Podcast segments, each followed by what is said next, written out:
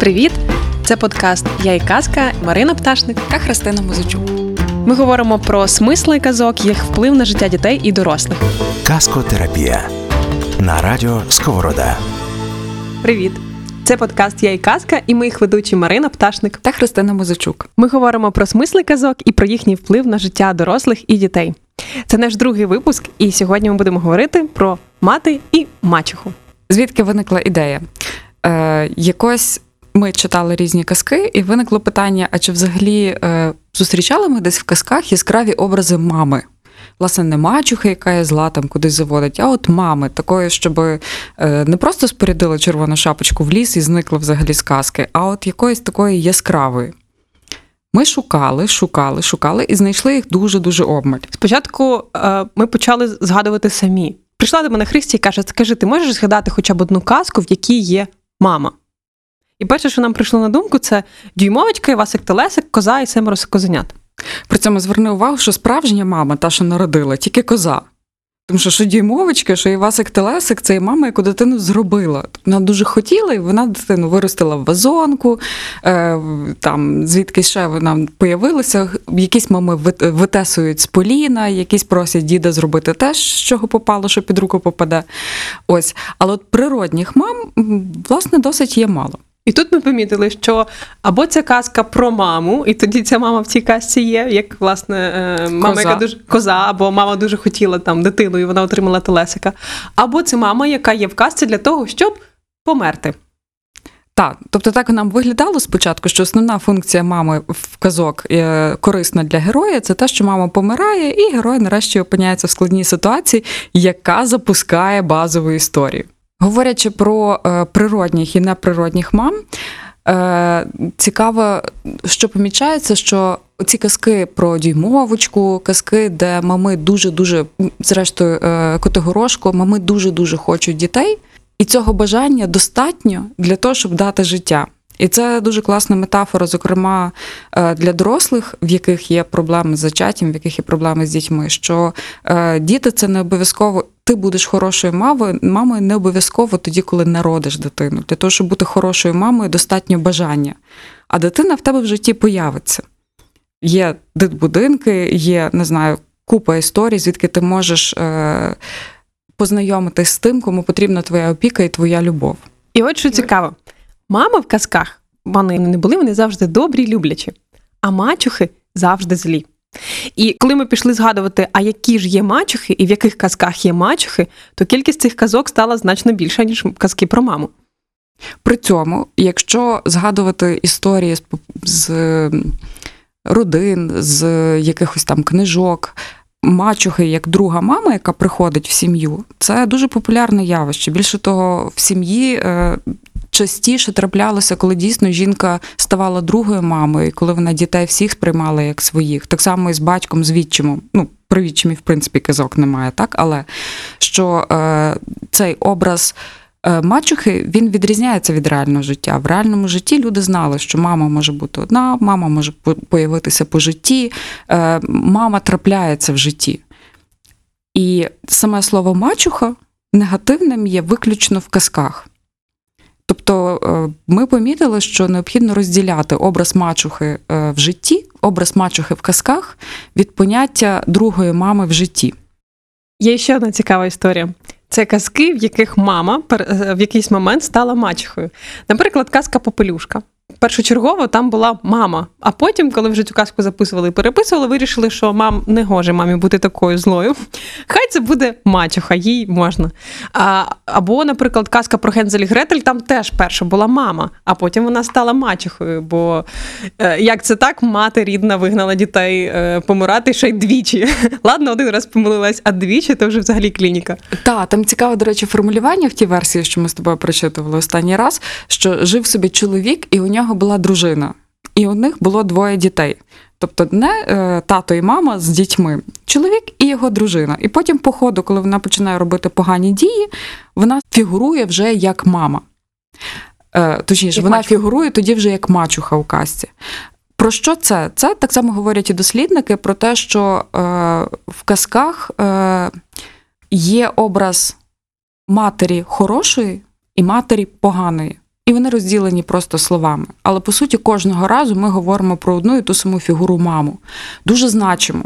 Більше того, якщо взяти українську культуру, це ж взагалі тут є просто поняття матері, воно стає на п'єдесталі. У нас материнство, воно винесено в якийсь абсолют. І те, що в реальності є мами, які не люблять дітей.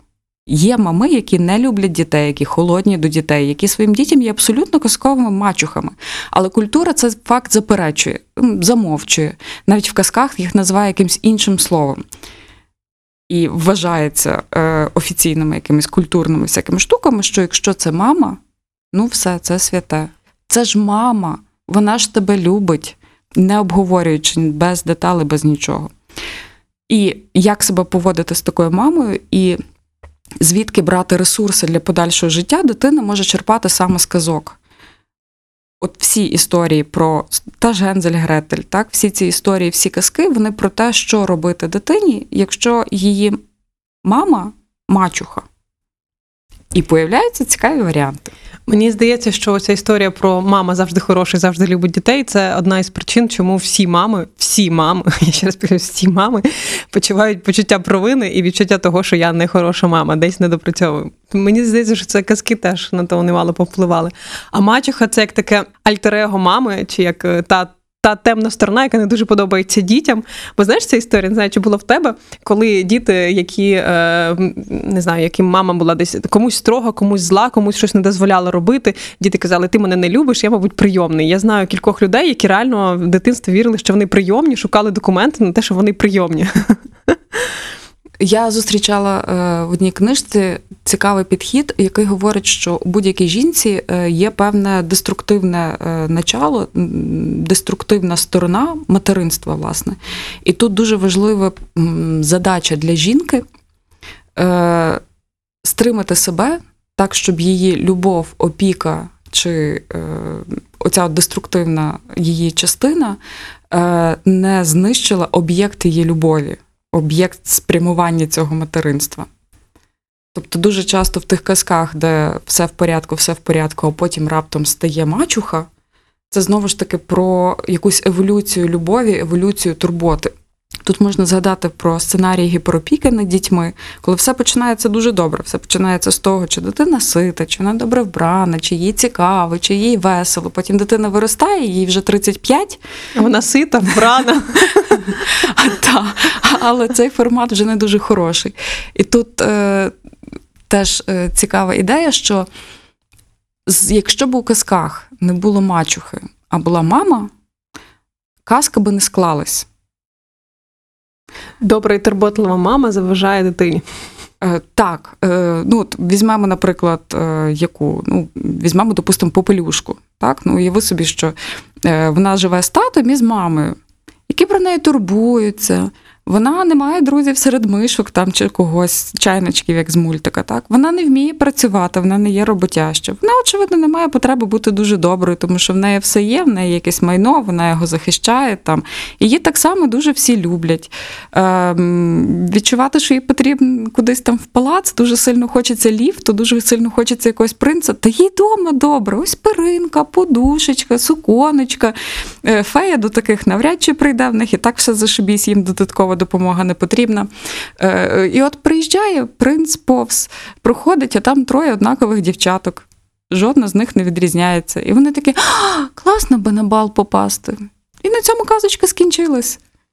Тому що фея прийшла до якоїсь іншої людини, якій треба було реальний соціальний ліфт для того, щоб вирватися, для того, щоб зробити неможливе, щоб перетворити щурів у коней, там гарбуз у карету. Для чого це дівчатка, в яких карета три в гаражі стоїть? Подкаст Я і казка. Казки не лише для дітей. Я читала ще одну інтерпре... ну, не інтерпретацію, якби пояснення тої казки, що насправді в попелюшці це мама, яка заставляла ну, дитину працювати, готувала її до, до, власне, до іншого життя, до дорослого життя. І оскільки попелюшка була менша донька, то її набрали на бал не брали не тому, що її не любила, тому що е, не треба порушувати почерговість того, хто виходить перший заміж. Для спокою. Щоб ти розуміла, та, щоб ти розуміла, нас в сім'ї троє, і нам все життя е, розказували, ну не все життя, а коли ми вже стали десь в віці від 17 е, і розпитували, чи є в тебе десь е, якийсь хлопець, чи ти збираєшся заміж. І ти казав ні, тому що завжди краще казати ні, щоб не лізли далі нічого розпитувати. А тобі казали, ну ну дивіться, менше підростає. Зараз вона вас під, е, підтопче під кудись там, чи під лавку, чи під якийсь ще кудись підтопче. Ну коротше, в тому, що не може бути так, щоб менша перша вийшла заміж. І що цікаво, що в нашій сім'ї сталося так, що менша найдовше зустрічалася зі своїм хлопцем е, перед тим, як одружилась. Е, Я менша і старша найменша. Ну тобто, ми всі чекали, ми всі зустрічалися і не одружились, поки старша таки не одружиться. Команда плі, і далі понеділок, вівторок, середа. Реально, ми за рік у трьох одружились. При тому всьому, що в нас різниця в віці 8 років. І це десь, знаєш, на підкорці воно є. І мені здається, що ця попелюшка це якраз про те, що менша донька, яка хоче бути е, як і старші сестри, да, щоб теж хочу двіжувати, відпочивати і розважатись. Ну, чи там десь бути доступною до, до цих е, дорослих благ, а тебе не пускають. От і е, тут може бути цілком, що тут не мачуха, а мама, просто мама, яка тобі каже: ти працюй і ще трошечки підростай. Угу. Е, також е, ідея, яка виникла з цих казок із е, з історії, що з мамами герої не так дорослішають і не попадають в цікаві якісь ініціації, так в своїх історіях, це те, що, мабуть, для мами важливо вдало розпізнати момент, коли їй пора ставати мачухою в житті. Е, Це про кризи. Е, не зовсім про кризу, але про кризу так бути завжди доброю мамою і відчувати себе оцією правильною книжковою, підтримуючою, доброю, там ще якоюсь мамою, це стає егоїстичним. Ти таким чином задовільняєш е, свою потребу в своєму образі матері, ти не, не маєш почуття провини. У тебе все добре, в дітей погано. У тебе все добре, ти класна Мгм. мама. Е, Я тут хочу трошечки е, додати. Мені здається, що це не про те, що ти перестаєш підтримувати дитину в якийсь момент, а про те, що ти дозволяєш їй робити самій. Це як от тобі приклад, моя малесенька е, донька в рік часу, у якої впала іграшка, і я думаю, о Боже, тобі так тяжко нахилятися. Зараз я тобі її подам. Я беру цю іграшку, подаю дитині, вона бере цю іграшку, кидає назад. І починає її сама діставати, тяжко крехчучи, нахиляючись, але вона дістає сама. Мені здається, що це про це, що треба іноді не, ну, не, не оце гіперопіки не давати дитині про те, коли вона сама може з чимось справитись. Та, ну от навіть можемо проаналізувати. Є от казки, та, е, де дідова дочка і бабина дочка, тобто баба для двох своїх доньок. Вона для когось є мамою, для когось мачухою. В чому різниця підходу? Для того, кому вона є мамою, ця дитина не працює, е, вона не знає, звідки береться їжа, їй дають все готове, з неї пилинки здмухують. Як правило, їй дуже нудно при цьому. Але вона сидить, виглядає і чекає, коли щастя впаде на неї просто от на голову. Так, це от казка морозко класична. Тобто вона чекає. Натомість дівчинка, для якої ця мама є мачухою, вона вміє працювати, вона е, вміє ділити обов'язки, вона знає, що вона там і там помічна. У неї це все виходить добре. Коли вона попадає в складну ситуацію, вона вміє своїми навиками і тим, що вона вміє, е, налагодити контакт з е, стати йому помічницею, стати йому необхідною, мати дуже хороші зв'язки. Він її нагороджує, тобто вона знаходить роботу, вона теж піднімається по якомусь соціальному ліфті своєму. Вона вже знає, що у складній ситуації у неї цілком достатньо ресурсів, щоб самостійно з них вирулити. Ну, на секундочку, саму на морозі серед ночі, серед зими залишили в лісі. Так? Тобто у неї все складається. Вона стає міцніша, вона стає доросліша, вона своє життя контролює сама. Все далі їй життя не страшне. Вона далі справиться. І бабина дочка, облюблена, в якої була тільки добра мама. Вона йде до того самого морозка, і казка закінчується погано, тому що там вона нічого не може зробити і отримує лише покарання. Ну, від морозка, як від життя. Тобто діти. Прямо в одній касті метафора, так? Діти, в яких є тільки мама і немає мачухи в образі цієї мами, якщо їх ніхто не пиняє, не заставляє, не ставить в рамки, не передає відповідальність по ходу росту, е, життям вони не справляються. Про Морозко в мене насправді дуже велике питання, що виховується казка. Якщо коротко для тих, хто не читав, Морозко є дві доньки. І от е, два є мама і тато, е, дві доньки. Одна донька татова, одна донька мамина. І от, е, значить, мама в якийсь момент, мачуха, власне, каже: діду, відвези свою доньку на мори на мороз, тому що чому там їсти не було, чи що? Ну, по казці вона просто зла, і її та донька і все а, досить. донька дістала. Донь, ця падчері, це як це українська? Так. Коротше, е, дідова дочка бабу дістала, і вона каже: діду, відвези її на мороз. Вмовляла, вмовляла, він посадив її в сан і повіз на мороз. Сидить та е, дівчинка під деревом, а морозко спускається і каже: Холодно тобі, дівчинка. Вона каже: Ні, не холодно. Він ще раз спускається, ще сильніше її морозить. Холодно тобі, дівчинка? Вона ні, не холодно.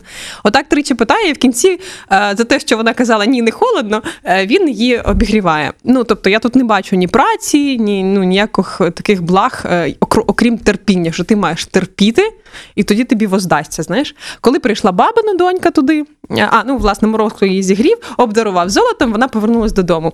Баба, баба побачила, що с- класно сталося, і каже: і мою доньку вези. Поїхала її донька туди, і на ранок привезли мертву заморожену доньку баби. Тому що та, та дівчинка на питання морозко, чи холодно тобі, сказала: ой, дуже холодно. Ну тобто, в чому тут благо? В тому, що одна казала неправду і терпіла, а інша сказала правду. Щодо цієї казки, е, тут зверни увагу, на цю казку можна подивитися зовсім з іншого боку. Це не те, що дівчина мала всьому розказувати, що їй є добре, хоча їй насправді було зле. Метаф... Ну, якщо подивитись, узагальнити ситуацію, їй було достатньо мати мало. Е, в реальному житті це би виглядало так, що коли в тебе складні, складна якась ситуація, що тобі необхідно для того, щоб вижити? Тобто, якщо у тебе немає кальмарів, е, не знаю, не кальмарів, там лобстерів щотижня, і ти впадаєш в глибоку депресію, тому що ну так неможливо. Це я, я просто не виживу без лобстерів. Там моє ранкове шампанське, моє життя просто падає, воно рушиться. Як так можна жити? Або окей, складна ситуація, затягнули пояси, і я вмію жити в обмежених ресурсах. Якщо мені складно, якщо ми потрапили там, не знаю, подорожували, потрапили в якусь пригоду. Питання, чи я винесу всій групі мозок через те, що де мій гарячий душ, чи, чи я зможу тиждень прожити в складних умовах, тому що треба. І далі ми всі виживемо. Тобто в складних умовах я вмію мобілізуватися і вмію проявити себе по максимуму. Тут схоже, топорі ти сказав дівчину, що ти тут мерзнеш, давай я тебе підвезу. До неї серед лісу приходить якась чарівна істота гігантська, так? Невідомо хто. Тобто вона розуміє, що це хтось чарівний, і питається: дівчино, виживаєш? І вона така: хре, виживаю, все добре. Мені достатньо, я ще потягну. І він такий, а, окей, добре, лобстерів не попросила, хорошо. І прийшов до другої доньки, яка сидить, одягнена, пам'ятаєш, як показували в фільмах? Тобто вона одягнена теплесенько, на санах, з хавчиком, в неї купа є ресурсу, вона добре виживає. І їй при цьому ще й зимно. І це не добре. Тут швидше про те, що якщо е, ти є та персона, яка завжди на щось жаліється, якій завжди щось мало. Більше того, вона вважає, що їй винні, бо вона ж прийшла за скарбами, та, будь ласка, насипте мені тут побільше. Тому що, а, а чому? А за що? Ну як за що? Я ж прийшла. Все. Я достатньо хороша по житті для того, щоб мені всі були винні. То от така позиція, вона не е, є результативна, вона не є ефективна. Тобто казка вчить, що ситуації бувають різні. Якщо ти вмієш по своїх ресурсах бути більш гнучкою по своїх потребах, в результаті буде краще. Про гнучки згідна. Єдине, що я, звісно, по життю за гедонізм. І тому е, довольствуватися малим е, не дуже моя стратегія. Не завжди. Йдеться про те, чи вмієш ти, коли опинилася в лісі серед морозу, зібратись силами і зробити щось нетипове. Чи ти сядеш, будеш плакати, нити і вимагати, щоб тобі організували тут же житло, просто тому що ти хочеш. Тут, власне, е, якщо би казка вчила лише обходитись е, водою і хлібом. Морозко би її не нагороджував, тому що їй би не були потрібні скарби, золото, срібло, які він їй дав. Для чого? Їй він би мав дати хліба у вигляді снігу і так багато. Не, хліба, води у вигляді снігу, ось він лежить біля сан. Ну і хліба окраєць. Іди насолоджуйся. Казка не про це. Подкаст Я і казка на радіо Сковорода. Я в казках помітила таку штуку. Є три пункти, які визначають твій успіх. Перше це ем, скромність. Друге, це ем, якась глибинна впевненість в собі, ну, в плані впевненість в своїй цінності. Десь вона, вона маленька, там може бути кресточок, але це ну, тобто, точно не розтоптані повністю люди. Якась є глибина така внутрішня ця. І третє чесність. А, чесність і доброта. Та. І е, якщо ми подивимося на оцих героїв, яким випадково там щось ляпає на голову, то зазвичай вони за цим не йдуть точно. З ними це трапляється, так як всі хочуть. А, але в них є для того набір цих власне трьох речей. Так, ми зараз дійшли з тобою до того, що в кожній мамі є мачуха, і е, мачуха в тому плані, що ти не гіперопікуєш е, дитину. А, при цьому чи обов'язково строга мама це мачуха? Тобто, в якому прояві є мачуха? Бо в казках мачуха це та, від якої дитина не відчуває любові. А мама це та, від якої любов відчувають. Напевне, тут треба помірятися, що ми маємо на увазі під поняттям строга мама. Коли е, я чую строга мама, мені тут є про чіткі рамки. Тобто, це мама, яка сказала зараз там, не знаю, їсти, або наступні 15 хвилин ти робиш уроки, або встаємо в сьомій, або мультики тільки 10 хвилин. То ці рамки дотримуються, як би не нила дитина, не плакала чи ще там щось. Якщо строгість в цьому, Говоримо по одному. Для тебе строга мама це що? В мене, мабуть, не було строгої мами. Ну, тобто, е, мені важливо, щоб е, ти не мала на увазі в образі строгої мами, наприклад, е, людину, до якої приходить дитина і каже: Мама, обніми мене. Або мама, мені страшно, можна е, там, мені приснився страшний сон, прийди до мене. А мама каже: Твої проблеми, тобі вже три роки достатньо дорослий, щоб з цим справитись сам. У мене свої справи, я там кіно дивлюся, бо на побачення пішла, так? Оце не строга мама. Тобто вона теж це може сказати строгим мам, тоном пішов вон. Але е, тут про відторгнення і про нестачу тепла. Строга мама, яка дотримується рамок, яка чітко як сказала, так і буде. Вона при цьому може подавати також і тепло, і проявляти любов, і дитина може відчувати, що її приймають, її люблять в якийсь інший спосіб. Якщо цей баланс е, є поміряний, ми отримаємо іншу картину. Я розповідала тобі про мою товаришку, яка була прикладом дуже строгої мами. Вона була така строга мама, що я її особисто боялася. Я коли приходила до неї в гості, то я тисячу разів думала, чи все я правильно роблю. І мій син, який приходив бавитися до неї в гості, він в неї їв продукти, які в житті не їв в мене. І якось я подумала, що це страшне насилля над дитиною. Ну, не любить він сметану, ну чесно, не любить. Ну чого ж він буде ходити до них і давити з тою сметаною? Я йому кажу, що сонечко, ти можеш туди не йти, якщо не хочеш, ну, якщо тобі не, цікаво. Каже, ні, там класно. Я кажу, тобі нормально, коли на тебе там кричать цей сів їсти борщ зі сметаною без розмов вже і повну тарілку. Каже, цілком. Мені там весело, вона класна, я її люблю. І я зрозуміла, що е, страх строгої мами це мій страх, а дитина приймає це інакше. Тобто, якщо йому не розказувати, що це погано, якщо він має вибір бути там чи не бути, точно має вибір. Він сам вибирав це середовище, воно йому не було небезпечним. Більше того, в мене таке враження, що оці дуже чіткі рамки вони створювали відчуття впорядкованості, безпеки. Йому там точно було відомо, що буде через 15 хвилин. От точно, от як вона сказала, так і буде. Появляється відчуття стабільності, е, на відміну від якогось хаотичного, не знаю, там простору в мене, коли хочеш так, а хочеш інакше. Е, а що тобі зараз хочеш? Перехотілось, нічого страшного. І я собі думаю, боже, бідна дитина насправді. Тобто жити з відчуттям, що ти не знаєш, як прийде твій вечір, в якийсь момент є дуже складно. Ця свобода вона може бути бажана для дорослої людини, але для дитини і так дуже багато всього, що від неї не залежить, і е, мати певні рамки, певну структуру, це означає відчувати себе в безпеці. Я думаю, тут дуже ще залежить. Ну, треба розділити е, строгість і е, як ця строгість відбувається. Бо строгість можна просто сказати їж борщ, а можна сказати їж борщ, ах, ти такий сякий, там не нагодуєш тебе. І тоді, коли додається оцей блок е, про ображення особистості, тоді отут е, власне втрачається любов. А якщо це просто про те, що я тебе люблю, але борщ ти з'їси, це якби зовсім інша історія. Ну, борщ це. Е, це такий примітивний приклад. Слухай, це якраз приклад теж такий не, не, не дуже хороший. Тому що для мене досі є питання, що якщо дитина чесно не любить якихось продуктів, для чого її ними годувати? Якщо дитина зараз чесно не голодна, для чого їсти за графіком? Тобто мені це криво. Я була власне в тій ситуації здивована, що йому це було в порядку. Тобто в нього був вибір або лишати їсти, або ні. Він вибрав їсти. Окей.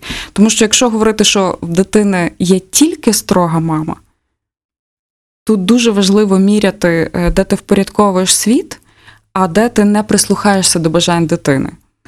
Тому що діти теж мають право вибирати продукти, діти точно мають право вибирати дозвілля, е, і е, має бути певний баланс між тим, де ти йдеш повністю в них на поводу і забуваєш про себе. Е, Де ти навпаки робиш тільки те, що ти вважаєш за потрібне, забуваючи на потреби дітей. А де ви є одна система, яка з самого дитинства вчиться враховувати бажання кожного члена сім'ї, і плюс, наскільки це можливо помістити в одну систему. От, між іншим, про сімейні системи і як в одній родині бути абсолютно різними і бути прийнятими, е, є класна казка про момітролів.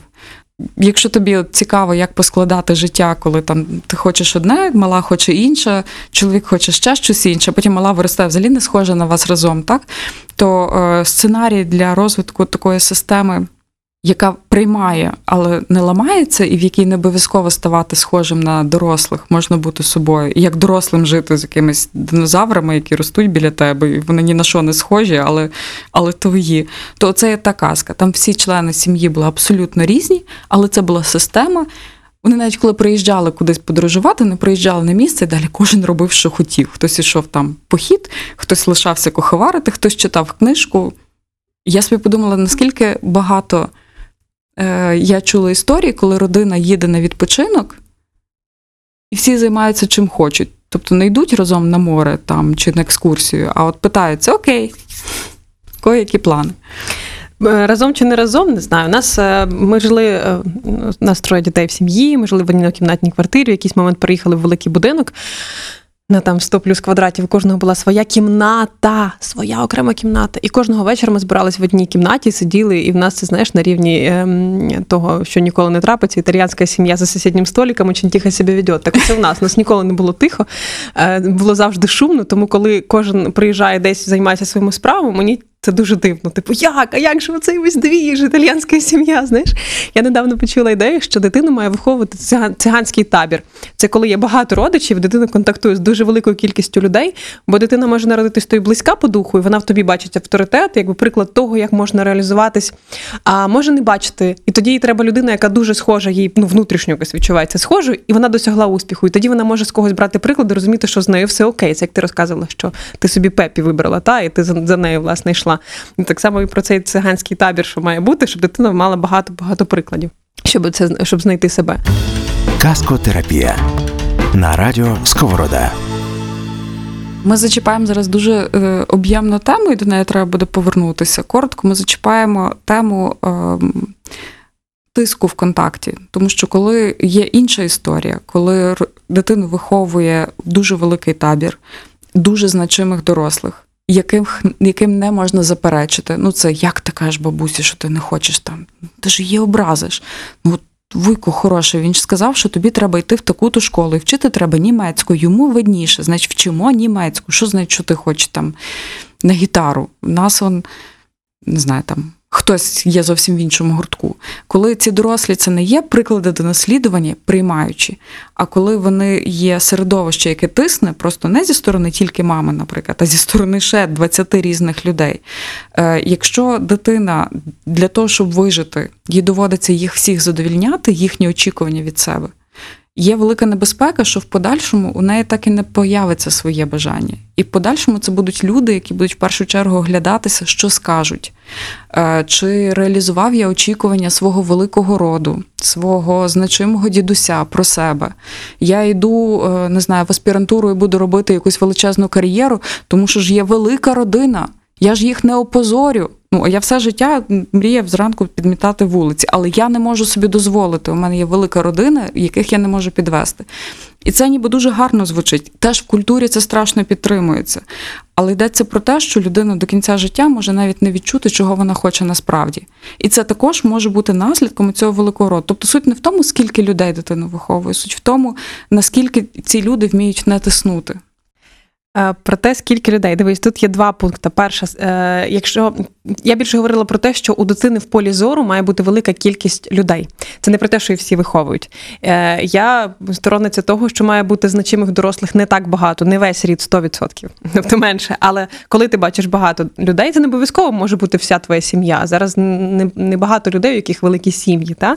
Але коли людина стикається з дорослими абсолютно різними, і вона може зчитувати різну інформацію, то вона набирається досвіду. І вона тоді, ну мені здається, що легше приймати себе. Вона бо вона знає, що може бути і білий, і голубий, і сірий, і чорний, і всяке різне. І я можу це як дивитись на мистецтво. Та чим більше ти на мистецтво дивишся, тим більше ти розумієш, що коли ти намалював хвилясту лінію, то це вже якби моя картина. Я отак бачу. Мені не обов'язково кожного разу малювати будиночок, дерево і, і так далі. І ти вже маєш що протиставити вчителю.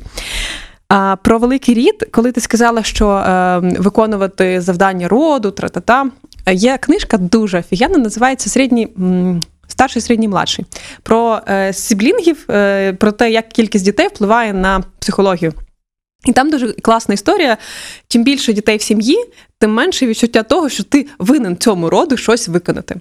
Коли ти один в сім'ї, то батьки на тобі хочуть вдвох реалізувати всі свої розумієш, бажання. Тому вони і на гітару, і на ментальну арифметику. Ти в мене тут і Нобелівський лауреат, і е, значить, мистецтвознавець, і ще якийсь там геній з усіх сторін маєш бути. Давай розвивайся на всіх курсах, а я тим часом займусь кар'єрою побачимося на вихідних. Знаєш, це одна історія. А коли дітей багато, то це якби розділяється між всіма дітьми.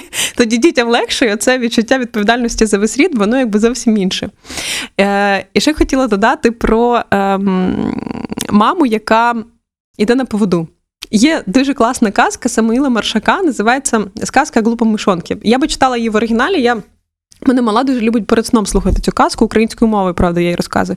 Але українська трошечки кривувата, але російською дуже класна. Історія в тому, що мати вкладає мишенятку спати, а він не хоче. Він каже: О, мамо, щось ти не так співаєш, знайди мені няньку. Вона побігла шукати няньку Е, щуку, там свиню, курку, качку, коняку, всіх підряд, і всі йому не так співають. Той страшно, той тонко, той голосно, той е, хрипло, той ще якось.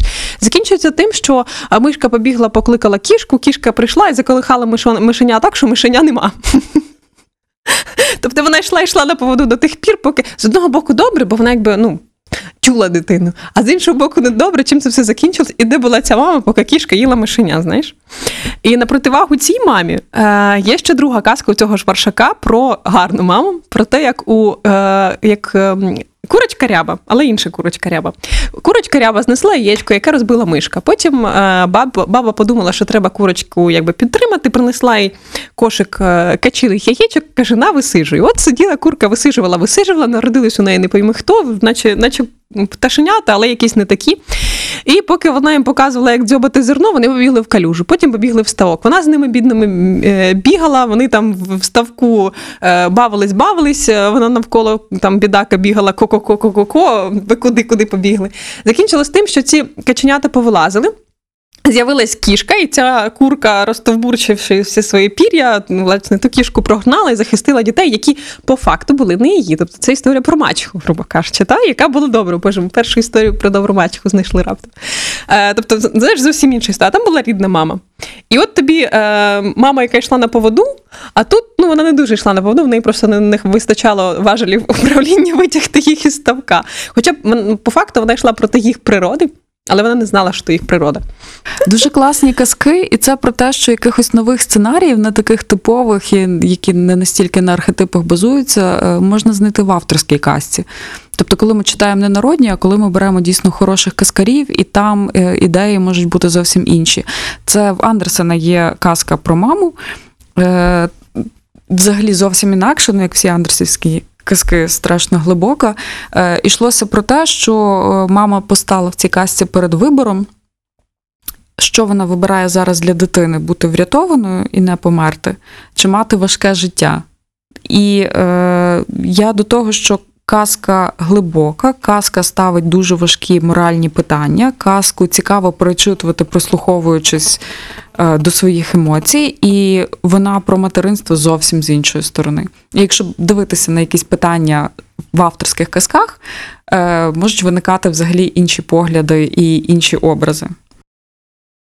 Є така письменниця Наталя Реміш. Вона видає мультики, пише книжки, і в неї є дуже класна історія про прийомних дітей. Вона зараз знімає мультик, ну не знімає, вони готують мультик про прийомних дітей. І основний посил, який вона несе про те, що ну, прийомні це, власне, знову ж таки, ти мачуха для дитини, але не тоді, коли тато рідний, коли беруть з дитячого будинку. Ми ще не обговорювали з тобою цю тему. Та? Ам, і вона говорить про те, що класно, якби е, в, е, в суспільстві вважали, що прийомні діти це окей. Бо зараз, якщо беруть прийомних дітей, то це о Боже, ти герой. Та? Е, коли, наскільки я пам'ятаю, то після війни е, дітей ну, власне, з дитячих будинків їх просто роздавали сім'ям, в яких там були інші інші діти, для того, щоб вони власне там росли. Ну я думаю, що це пов'язано було з тим, що дитячі будинки не справлялись виховувати і вигодовувати, але багато було сиріт, і їх власне роздавали. Було багато таких сімей, де були діти нерідні, ну і просто, просто дітей в кубку зібрали, знаєш, і вони ростуть всі разом. Е, і мені здається, що це питання нормальності, воно стосується не тільки того, як коли дитина ну, із дитячого будинку приходить, а й коли це є. Е, Двоє батьків, у яких є свої діти. Бо по факту, ну я вірю в те, що всі діти є наші. Знаєш, от ми, ми є десь спільний організм, і всі діти є наші. Бо по факту, е, якби і спокон віків цих дітей виховували всі, і це не про те, що всі мають розказувати тобі, як жити, а про те, що десь ну це оберігати або ставлення до е, маленької людини як до людини, незалежно від того, це твоя біологічна дитина, яку ти народив, чи не біологічна. І е, зараз десь оце питання нормальності не завжди є. Тобто, якщо е, в тебе є десь своя дитина і не своя, то о Боже, як ви уживаєтесь, це зразу ну, там купа питань. А мені здається, що це якби класно, якщо це перейде в формат. Абсолютної нормальності, вплоть до того, що ти береш з дитячого будинку дитину ще тому, що ти відчуваєш, що в тебе вистачить ресурсу, внутрішнього ресурсу, фінансового ресурсу, ще одну дитину в якихось більш комфортних умовах допомогти їй рости, розвиватись. Взагалі можна було б окремо зробити історії помічні для прийомних дітей, історії помічні для мамів, які намагаються знайти в собі цей внутрішній розклад і поскладати свої почуття до дітей рідних там і прийомних. Можна було б потім зробити. Е, Називається Історія одної матері. Казка, е, історія однієї мами Андерсен. Ну, вона жестякова, капець, капець, і дуже-дуже доросла. Але про материнство взагалі з іншого боку. Дитяча казка про материнство, мені здається, ще е, хитке каченя.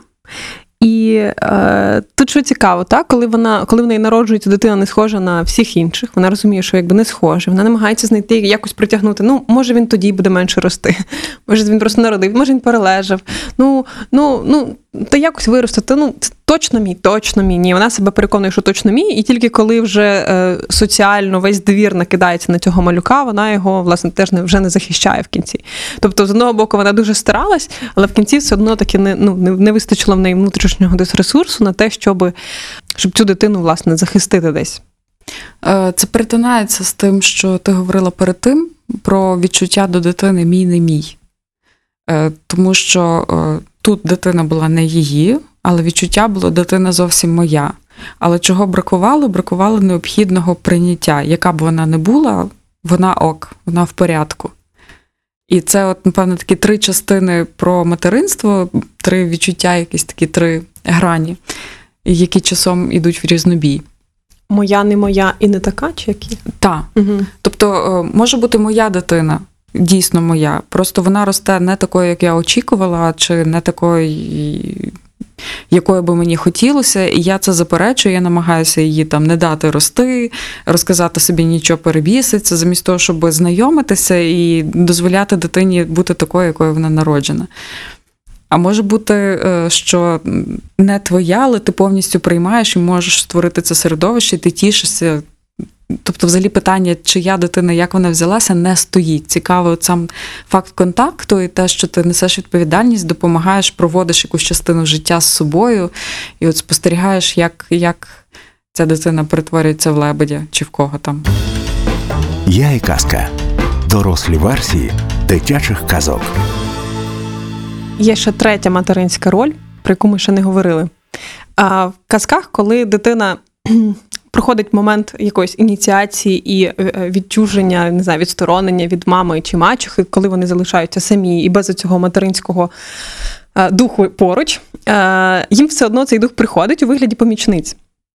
Феї, всякі баби яги і інші жіночі сутності, ті ж самі там русалоньки на деревах в лісі, які не завжди виглядають добрими. Не, ну, тобто, не, вони, типу, не мачехи, не мами, але такий от великий жіночий образ. Е, Ну, свого часу е, йшлось про те, що баба Яга в казках вона стала злою, а первинно це була е, добра відьмачка, добра язичницька там, як називалися люди, які вміли давати собі раду з тваринами, з травми, ще когось. Тобто люд, жінка, яка багато знала. Просто враховуючи, що прийшло християнство і займатися такою природньою магією стало гріхом, її довелось перетворити у злу, прищаву, згорблену бабу Ягу. Хоча по факту вона робила те саме. Вона могла зустріти там хлопчика дурня, який перероджується в розумного якогось і вдалого чувака, е, дівчинку, і дати якісь додаткові знання, дати додаткові ресурси, навчити якоюсь новою ситуацією. Отримати нові навики, і далі людина, перероджена після контакту з нею, може вже дати собі раду з тим, що її чекає попереду. Є такий момент про маму і помічницю. Е, Це дійсно є жіночий архетип, який багато де зустрічається, але по життю ем, в мамів дуже часто за рахунок того, що хочеться бути присутньою в житті дитини якомога більше, хочеться мати, нікуди не дінешся від того, максимально влади, максимально контролю. Мама хоче з собою замістити всі можливі ролі. Тобто караючий орган, окей, так, це я. Е, люблячий орган, який дає тепло і підтримку, так, звичайно, це я. Е, помічник, звичайно, це також я. Тобто, це як має виглядати? Дитина відгребла від тебе через те, що ти караючий орган, і має бігти до тебе за порадою, як з тим органом себе вести. В якийсь, якщо- ти собі уявиш себе мамою підлітка, це є підло. Це тоді, коли рука одна б'є, друга гладить. В якийсь момент е, дуже важливо е, вміти отримати допомогу, підтримку і ще щось не від мами. Е, І це також про е, вміння для матерів в якийсь момент переставати бути люблячою мати, мамою, ставати мачухою, яка виштовхує, наприклад, чи щось вчить, і не ставати помічником, тому що помічником має бути інша людина. Е, В дітей є потреба сепарації, і сепарація передбачає, що цих людей в моєму житті зараз менше. І появляється місце для нових.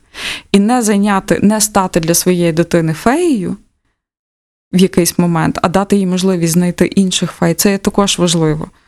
Момент повний небезпек, зрозуміло, тому що там хто його знає, що там ця фея, йому там роз... все ясно.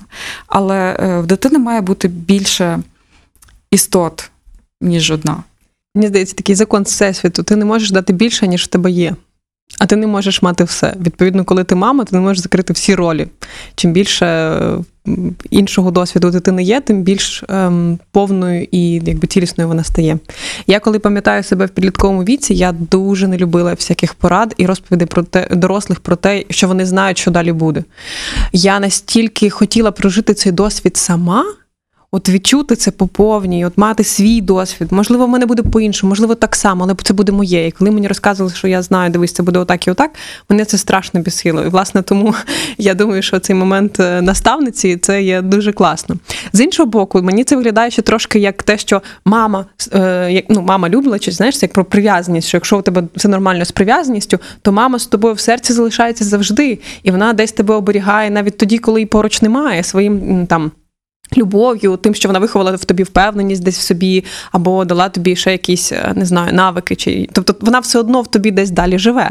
Е, Ти це навіть помічаєш, коли тобі 30, ти говориш маминими фразами, які казали, я, я такого ніколи не казатиму. Знаєш, це все одно тобі залишається.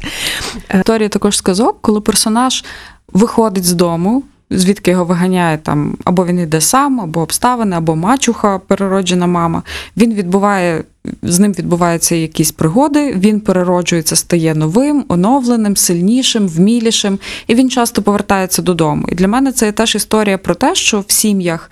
Е- Можуть потім з дорослими дітьми формувати справді класні стосунки в форматі там не наставництва, а друга. Ну тобто ролі можуть цілком мінятися. Це не означає, що мама в житті своєї дитини не фігурує і не може бути їм тим партнером, товаришем, ще кимсь. Просто е, важливо давати час і простір на свою пригоду. Е, Цікаво, до речі, про е, Гензель Гретель казка. Історія в тому, що дітей вигнали в ліс.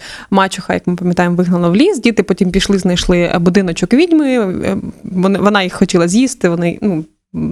Вирвались, відьму вбили і повернулись додому. І цікавий момент, що коли вони повернулись додому, мачуха якимось випадковим чином при загадкових умовах померла, поки вони там повертались назад. Тобто в казці якась така е, проводиться лінія, що ця відьма була та сама мачуха. Тобто, по факту, ті помічниці і наставниці, які в тебе є, з'являються, тобі можуть вони зовні виглядати.